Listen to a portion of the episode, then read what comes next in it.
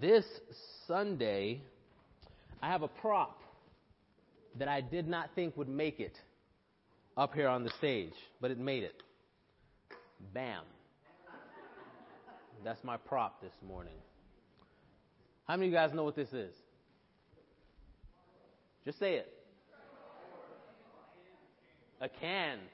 Can. Our more, our more straightforward people, like my brother Justin said, it's a can. Other people were like, it is limoncello flavored LaCroix. Leon, I just found limoncello flavor last night, and um, it tastes just like all the rest. And so um, this, uh, it, it, was it was great. It's great cold, um, but it's a can. It's a can. Now, this little thing at the top. How many of us know what that thing is? It's a tab, right? You, you use it to open it. What else are you supposed to use it for? To hold. Did you say it? To hold the straw. How long have you known this? A while. Okay, well, good on you. Because I just learned that this thing served another purpose. Apparently, after you open the tab, if you're not a barbarian, you turn the tab this way and you stick the straw through it in order to hold it as you drink, to hold it in place. So if you've had issues with your straw being held in place when you drink out of soda can, it's because you're not not using it properly. That's that's that's what's happening. And so um, essentially, I learned in preparation for this sermon that I have been using this can all wrong. I've been using the soda can wrong. Now, the reason I bring this up is because as I studied this passage, what I learned about this particular passage, this interaction that Jesus has with this group of people called the Sadducees, is that I've actually been using and applying this passage all wrong. Now, it's one thing to use a soda can wrong. It's another thing altogether to use the Bible or the Word of God incorrectly. And so, for that reason, I've entitled this sermon this morning, Get It Right. Get it right. Okay? We want to get our application and understanding of the Scripture right. And so, get it right. Now, we're going to talk about specifically the resurrection. That's going to be the big theological theme throughout this sermon and this passage.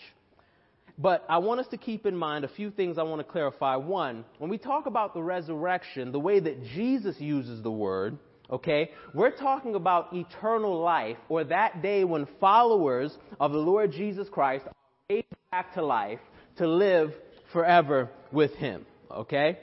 I'll also talk about the kingdom. I'll use the word the kingdom or the kingdom of God or the kingdom of heaven in the same way. And to be a part of the kingdom, when you connect to the resurrection, means to have eternal life. Um, another thing you'll hear me say, another phrase I'll say a good bit through here is, I probably won't say it quite that much, but I'll say it here and there, is having an eternal perspective. And by this, I mean the way that we think about things in the here and now and what they mean or what, where they will be in the life to come, in the next life, okay? So we're gonna, we're gonna take a trip through a good bit of the Bible. We're gonna go from some Old Testament, some New Testament texts. We're gonna kind of flip back and forth. But I want to say from the onset, okay, don't check out. Okay, if you see me making a trail like a soda can, a tab, and you're like, hey, how does it, how does it make sense? Just know that I'm on my way to connecting the dots for you, okay? So don't, don't, don't jump ship. Don't, don't jump out in the middle of the road, okay? So the main idea I want us to walk away with from this particular text is this, is that the Bible is our guide to eternal life. Okay, the Bible is our guide to eternal life. And so we are going to come from Luke chapter 20, verses 27. Um, it says, uh, I think the thing says through 38, but we're actually going to go to verse 40. I'm going to read to verse 40. So you can turn your Bibles if you have them, or you can just follow along up here. You'll miss two verses, but I think you'll be fine. So beginning in verse 27, says, Some of the Sadducees who say there is no resurrection came to Jesus with a question. Teacher, they said, Moses wrote for us that if a man's brother dies and leaves a wife but no children, the man must marry the widow and raise up offspring for his brother. Now there were seven brothers. The first one married a woman and died childless. The second, and then the third married her, and in the same way the seven died, leaving no children. Finally, the woman died too. Now then, at the resurrection, whose wife will she be since the seven were married to her? Jesus replied, The people of this age marry and are given in marriage. But those who are considered worthy of taking part in the age to come and in the resurrection from the dead will neither marry nor be given in marriage. And they can no longer die, for they are like the angels. They are God's children, since they are children of the resurrection. But in the account of the burning bush, even Moses showed that the dead rise, for he calls the Lord the God of Abraham, and the God of Isaac, and the God of Jacob. He is not the God of the dead, but of the living, for to him all are alive. Some of the teachers of the law responded, Well said, teacher. And no one dared to ask him any more questions. And this is the word of the Lord. Thanks be to God. Please pray with me this morning.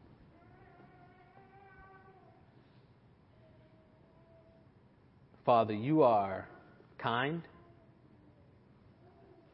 You are incredibly merciful.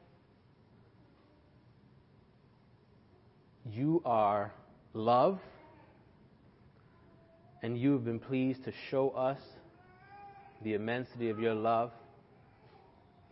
in the person of your Son. And God, this day we are thankful for it. Lord, through every word that is spoken, I pray that the person of our Lord Jesus Christ, who is kind, who is merciful, who is love, and who is also indeed just, would come forth. And Lord, that you would soften and touch every mind and heart present to hear, to see you, and to receive what it is you're saying to us from your word. May we all this morning become as we are becoming the men, the women, and collectively the children of God that you are calling us to be. Indeed, may we all be found to be, Lord, children of the resurrection. We give you the glory and the honor because you are worthy, my God. In Jesus' name, amen. Amen. And so, friends, um, the context of our passage is that um, a very common context. The religious leaders, the Jewish religious leaders, are upset with Jesus again. That's not surprising. They stay upset with him. But in this particular context, they've determined that they want to arrest him. They want to arrest him for a myriad of reasons, but largely because they're upset with him. And so, they can't just arrest him right then and there when he's talking to them. We learn because Luke tells us they're cowards. They won't arrest him then and there because they're afraid of Jesus' followers, those who believe in him, and so they conspire against Jesus. They determine that what they're going to do is send in spies among the crowds that are listening to Jesus. And what these spies are supposed to do is they're supposed to come in, they're supposed to seem like they're sincerely listening to Jesus, the teacher and the rabbi, and they're to ask questions with the purpose of tripping him up. Right?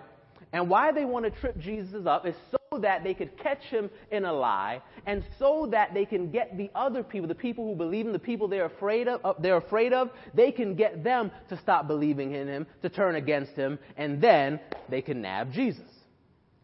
So this is their goal. This is what they're trying to do. And so when we get to our particular story in verse 27, the spy comes from a group of religious leaders called the Sadducees. Everybody say Sadducees. Now, the Sadducees were a group of religious leaders who did not believe in the resurrection from the dead, right? And the Sadducees were actually the majority. They made up the majority of these major religious groups. Anybody know what the other religious group is that was made up of, with these guys? The Pharisees. the Pharisees. Now, the Pharisees, the other religious group who hated Jesus, they did believe in the resurrection. And so even they were often at odds with each other. Well, this spy um, of the Sadducees wanted to trip Jesus up. He comes to Jesus and he poses a question that I'm sure he thought Jesus would not be able to find his way out of. He posed a question that I'm sure he thought was the trump card, no pun intended.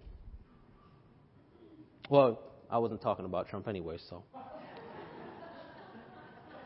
But he, he poses a question that I'm sure he believed that this is it. I got him. The Joker, right? You play spades and you get that big Joker. Who plays spades? And you get the big Joker. I thought I could play spades until I started playing with some children one time. They destroyed me, so I can't. But this man assumes that with this question he has the big Joker.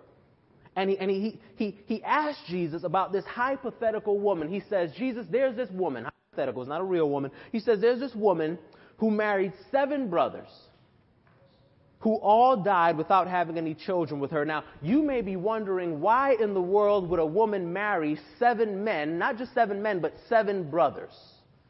What was, and, and then why did they all die? What was she doing, right? right? But what Luke's, what Luke's readers would have understood back then is that there was a Jewish law.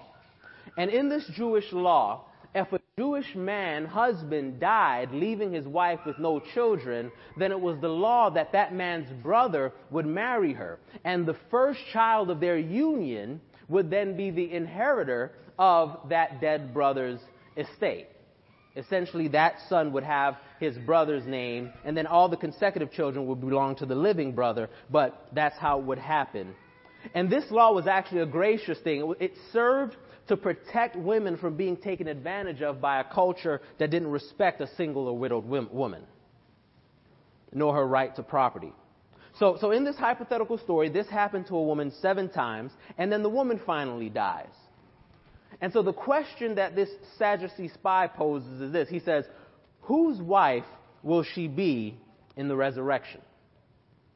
Now, remember the soda can. Remember I said I'm going to connect the dots. Remember when I said that I've misused or misapplied this passage for such a long time? As I studied this passage, I realized that the spy had actually tricked me.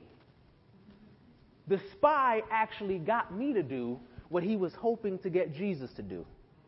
And that's get caught up in what this spy is trying to talk, trying to say about marriage. For so long, I've used this passage to try and explain what marriage will be like in heaven. Right? Anybody else? Anybody else try to do that? Well, in studying the passage, I realized that that's not what it's about. Now, now, just to be clear for a second, Luke himself, who wrote this, he's not super clear about what marriage will be like in, in heaven. But the gospel writer, writer Matthew and Mark, actually, they have they both have accounts. They're both a lot clearer about what will happen. And essentially, the fact is that what Jesus is saying is that people will not be married in heaven, right? That that's that that's what it says. Okay, but that's not what the passage is about. That's not the purpose. That's not why they write this. Why they write this story about this exchange between Jesus and this Sadducee. Even the lack of clarity between the accounts about what Jesus is saying about marriage, it points to Jesus' purpose here, which is not to talk about marriage, but about the fact that the resurrection is real. And what's more, that these Sadducees, who seem to be more concerned about marriage than the afterlife, that they will not be benefactors of this resurrection. That's the point. Look at what Jesus says in verses 34 through 36. He says, The people of this age, and what he means the here and now, the life we have in the here and now, the people of this age, they marry and are given in marriage. But those who are considered worthy of taking part in the age to come, and in the resurrection from the dead will neither marry nor be given in marriage, and they can no longer die, for they are like the angels. They are God's children since they are children of the resurrection. In other words, if you read between the lines, what Jesus is saying to these Sadducees who don't believe in the resurrection, he's saying, hey, y'all, keep worrying about marriage. Y'all keep worrying about trivial things like marriage and the place they have in the resurrection because the ones who are considered worthy of this resurrection that I'm talking about, this eternal life, that'll be the last thing on their minds. That'll be the last thing on their minds when they raise from the dead. But y'all keep on worrying about that because here's the truth. Y'all not going to be there anyway. So y'all keep worrying about marriage and those things. You see, at the end of verse 36, where Jesus equates being children of God with being children of the resurrection, he was making it abundantly clear that these Sadducees, these religious leaders who considered themselves children of God, were proving that they were not children of God by their denial of the resurrection. That's why Jesus says, in no uncertain terms, the children of God are the children of the resurrection. Those who are indeed children of God are those who will indeed experience this resurrection unto eternal life. And friends, the lesson that we learn from the Sadducees' failure is this that we must maintain an eternal focus with our worldly circumstances and possessions. We must maintain an eternal focus with our worldly circumstances and possessions. You see, the reason these Sadducees chose to use marriage in their argument against the resurrection is because in their mind, there was likely no higher institution, nothing with more regard than marriage. And so they assume that if we come to this good teacher, this good Jewish rabbi, this man who must understand better than anyone else how important marriage is, there's no way he'll say something as crazy as this woman will be married to seven men in the resurrection. And then we'll have him. Right? He'll have to deny the resurrection. It's just so interesting. Listen to this. These people watch Jesus touch people with no hands and hands grow. Watch Jesus tell dead people get up and they get up and they think they could trip them up with questions. What's wrong with folks? It's kind of like me. I, I, I love the NBA. I watch it, and every time I watch it, I look at LeBron James and think I could do that too. I can barely stand up here for 30 minutes and preach with these knees. But here, here are these people. Think of the pride of these people to assume that they could trick Jesus. And they are sure, they are certain. They're like, man, he's to start wrestling with the complexities of this, and we got him. But what Jesus' response reveals to them was that even marriage, even something held in as high regard as marriage, and don't get it twisted, Jesus definitely regarded marriage highly. That's not what we're saying here. He did. But even something as highly regarded as marriage does not fit into the calculation of the greatness of the eternal blessings that await the true children of God. Doesn't even factor in. In essence, Jesus is saying what Paul said in 1 Corinthians 2 9. What no eye has seen, what no ear has heard, and what no human mind has conceived, the things that God has prepared for those who love Him. Hear me, friends.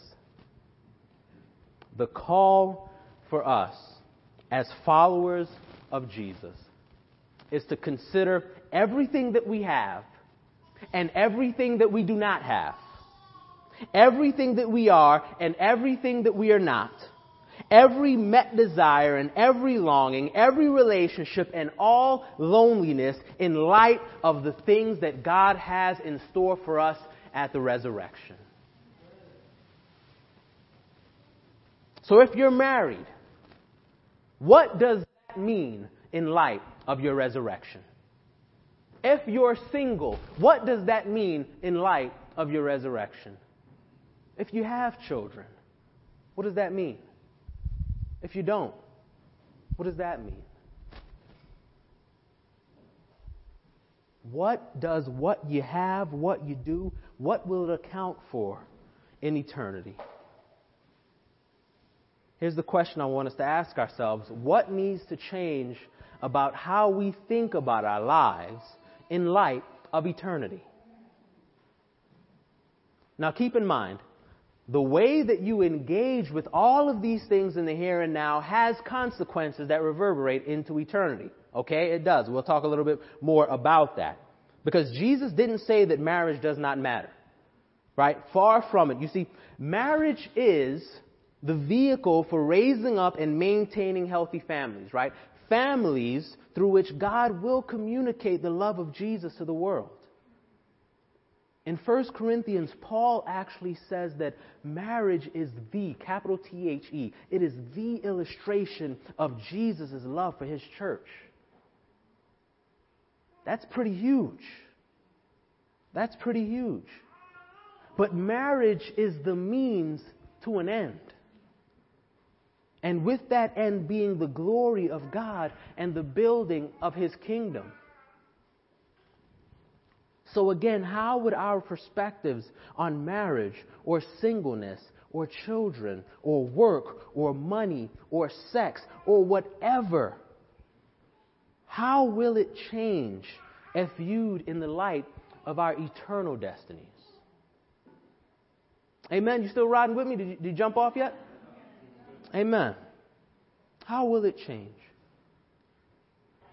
How will you think about that thing if you realize that it will neither last nor will it really matter when you rise from the dead? I remember Drew and I, we talked about this passage. We were misusing it one day. And we were like, man, what, is, what does it mean to not be married? And he was like, he was like, man, how, but I see Diane and she not be my wife. What, they've been married since they were like 12 years old.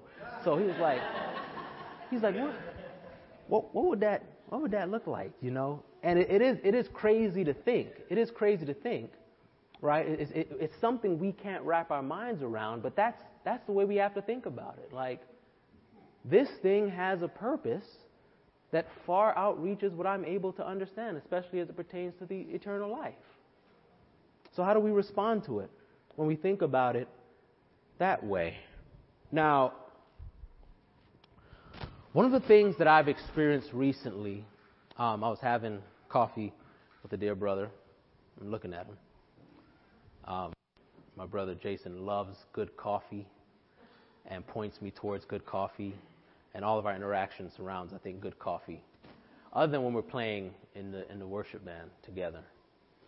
But he and I had a conversation about something that I've been having conversations with people for a while now, and it's about so many of our friends and our families who are like jumping away, like leaving the faith because of a myriad of different issues surrounding like social justice issues and racial issues and political issues and, and they're leaving the faith, disavowing scriptures, moving on, you know, saying I don't want anything to do with Christianity or the church. And a lot of them have concluded, some of them have said it explicitly, that they could do more to make the world and their very lives better if they weren't encumbered, if they weren't held back by Christianity or Christianity as the Bible would teach it, as the Bible would have it.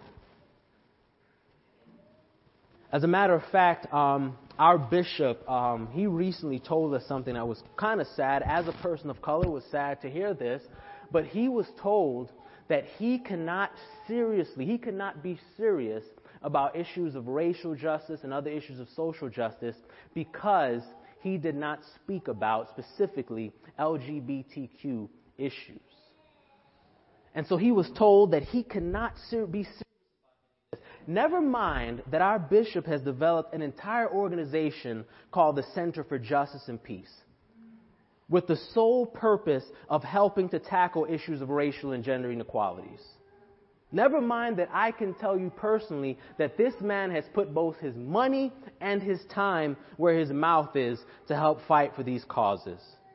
He's been told that he really doesn't get it because he won't also, with all these efforts, take up for LGBTQ causes too. Well, the answer to those who've asked about their family and friends And in response to those who said these kinds of things to our bishop, it needs to be said that there are eternal consequences for the stances that we take in the here and now.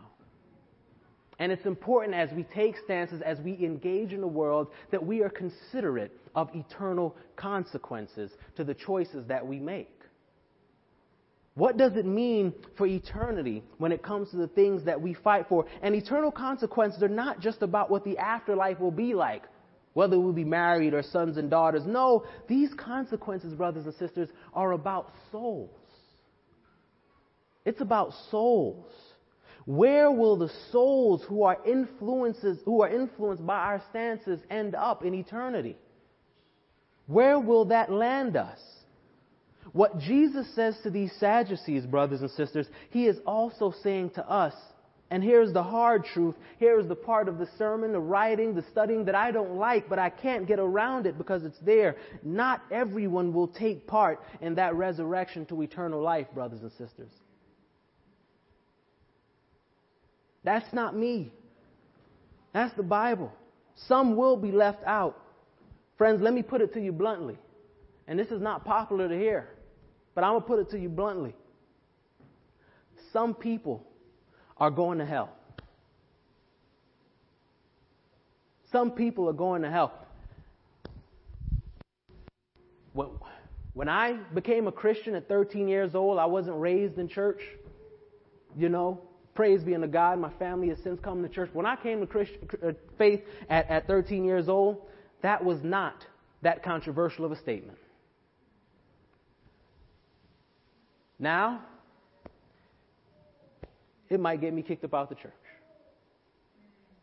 But, friends, I stand here as someone who's been called to be faithful to this Bible that God has given us.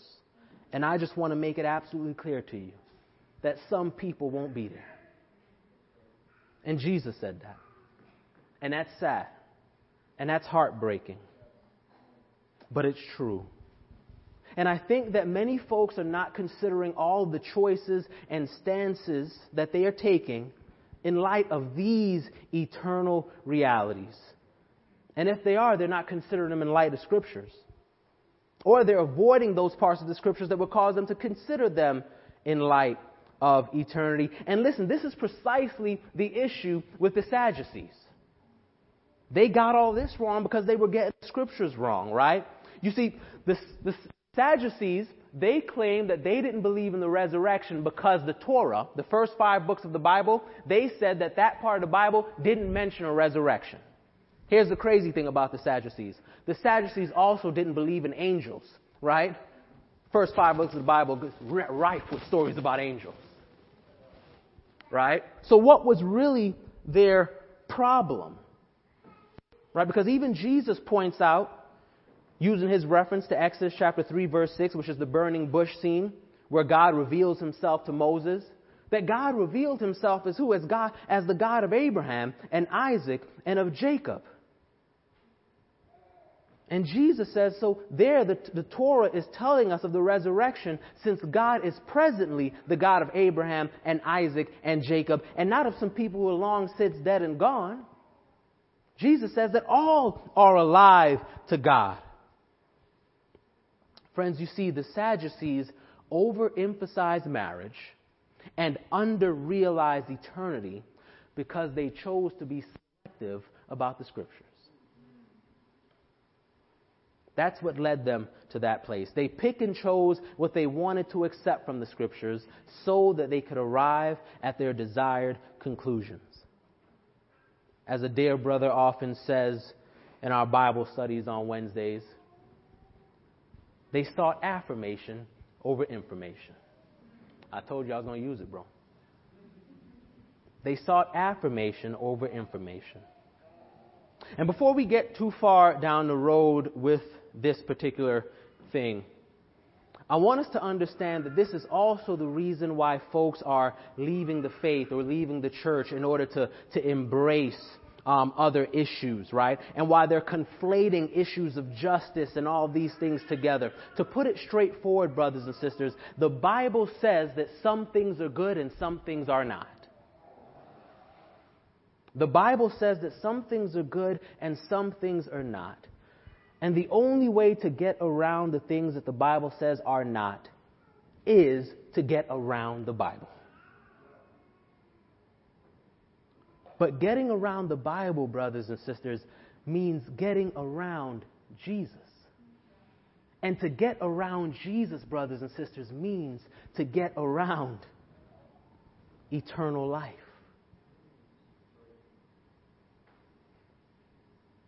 The Bible is clear, friends. There is no other name under heaven by which men and women can be saved. That name being the name of the Lord Jesus Christ. And you can search every history book, you can search every book of philosophy, you can search anything you want. The only place you are going to find the story of salvation under the name of the Lord Jesus Christ is in the Bible. And if you get around that, you're going to miss Jesus. And if you miss Jesus, you're going to miss eternity. But here's the good news, friends.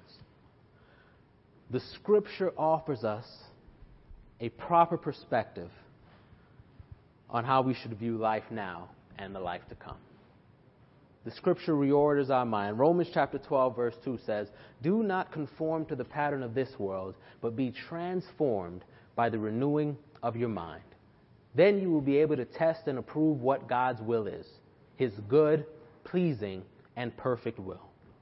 In other words, friends, the Bible is the means of mind renewal, of a reordering of our minds from what is opposite to God's desires to what is pleasing to God. And without the Bible, all of us, every single one of us would just live our lives giving into succumbing to whatever is most attractive, alluring, or pressing in the present, in the present moment. All of us would do that.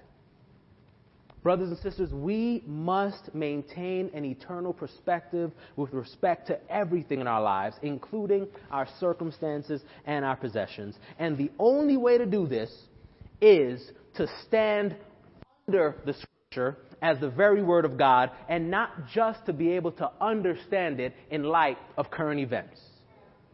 Now, I'm going to tell you what I mean by that. A lot of us assume that the best way to get God is to somehow find the coolest, newest, trendiest, most, most uh, highly re- regarded scholarship or, or writers or, or theologians out there. Right? Right? Whatever. Man, oh, did you, did you hear about so that book he read? I love when I get the answer no. No. We assume that if we can get all of that, if we can understand all of that, then we would get God better. But here's the thing it's not about being able to understand all of those things, it's about being able to stand under the Word of God.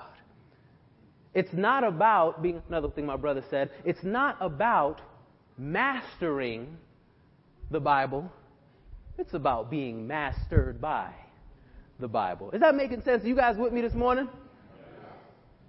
One of the great, one of the coolest things I've ever. Um, I'm working on a doctor of ministry. I love education. I love all that. That's fantastic. My favorite Christians to be around. My favorite Christians to be around are those people, typically older people, who ain't got none of that stuff. And when I'm with them, I can tell that they've been with Jesus. They ain't got none of that stuff, but what they know is their Bibles. Friends, it's one thing to understand, it's another thing to stand under. My question to you is Have you been seeking to just understand, or have you been trying to stand under the Word of God? Some of y'all are like, well, I'm not sure. I don't know different. Because you like me. You've been trying to read all the books. Just that, getting that scripture. Getting the Bible. Get in the Bible.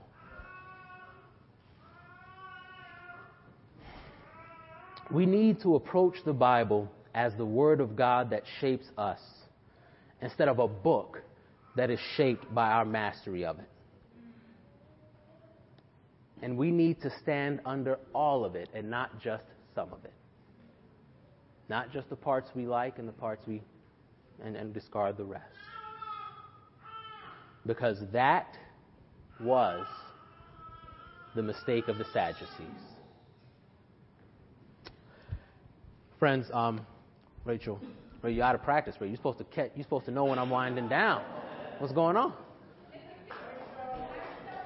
Yeah, right. Yeah, yeah, yeah, yeah, yeah. But as we draw um, to a close, I say this. I said this in the sermon. I'll say it again. What is at stake when we forfeit the scriptures? Okay, is that we forfeit Jesus. And when we forfeit Jesus, we forfeit our only means of eternal life.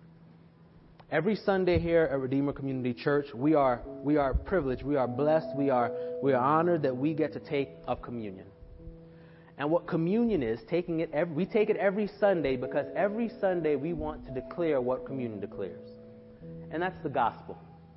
That's the point of all of. That's the point of taking out a LaCroix can and trying to make you laugh off. The point of all of that is so that we would understand this that Jesus Christ, the Son of God, has come that he has lived the life that we should have lived but did not and could not. That he died the death that we should have died for our sins. And that he is resurrected to newness of life, and that he invites each and every single one of us to take part in that resurrected, that new eternal life, if only we would trust that he has done this for us. That's what we get to take part in every time we take that gluten free cracker and dip it in that grape juice. That's what we're proclaiming. If you're here this morning and you say, hey, Pastor Mac, that's my first time ever hearing it, I've heard that since I was a kid, but this day you have chosen to believe that for yourself, I want you to know that you are invited, you are encouraged, we are, we are ecstatic that you are here, and you are invited and encouraged to take communion with us that, this morning. Now, if you're here and you say, hey, Pastor Mac, I'm not sure I'm there yet, I want to let you know again, so grateful that you are here with us. If you would like, please talk to me or Pastor Drew or Rachel, um, Brother Barry. Talk to any one of us about what it means to know Jesus. We'd love to talk to you about that. We'd love to walk with you through that. If you're interested in understanding, you've heard a lot of things about Scripture. Hey, I want to know a little bit more about this Bible thing, how to read it. Talk to us about that. Come on Wednesday night. Okay, let's talk about this together. My prayer, friends, is that all that we do, all that we are, all of life, that we will maintain an eternal perspective. Amen? Let's pray together, friends. Dear Lord, I thank you so much again my brothers and sisters here this morning. I thank you for your word. And Lord God, I am praying that if nothing else, and above all else, that every person here, as Father, would leave this day knowing that they are a child of the resurrection, or with you doing the work to bring them about to be a child of your resurrection. Be with us as we take of communion, and we just give you the glory and the honor the praise. In Jesus' name, amen. Amen. Amen. Amen. The Savior that Pastor Mac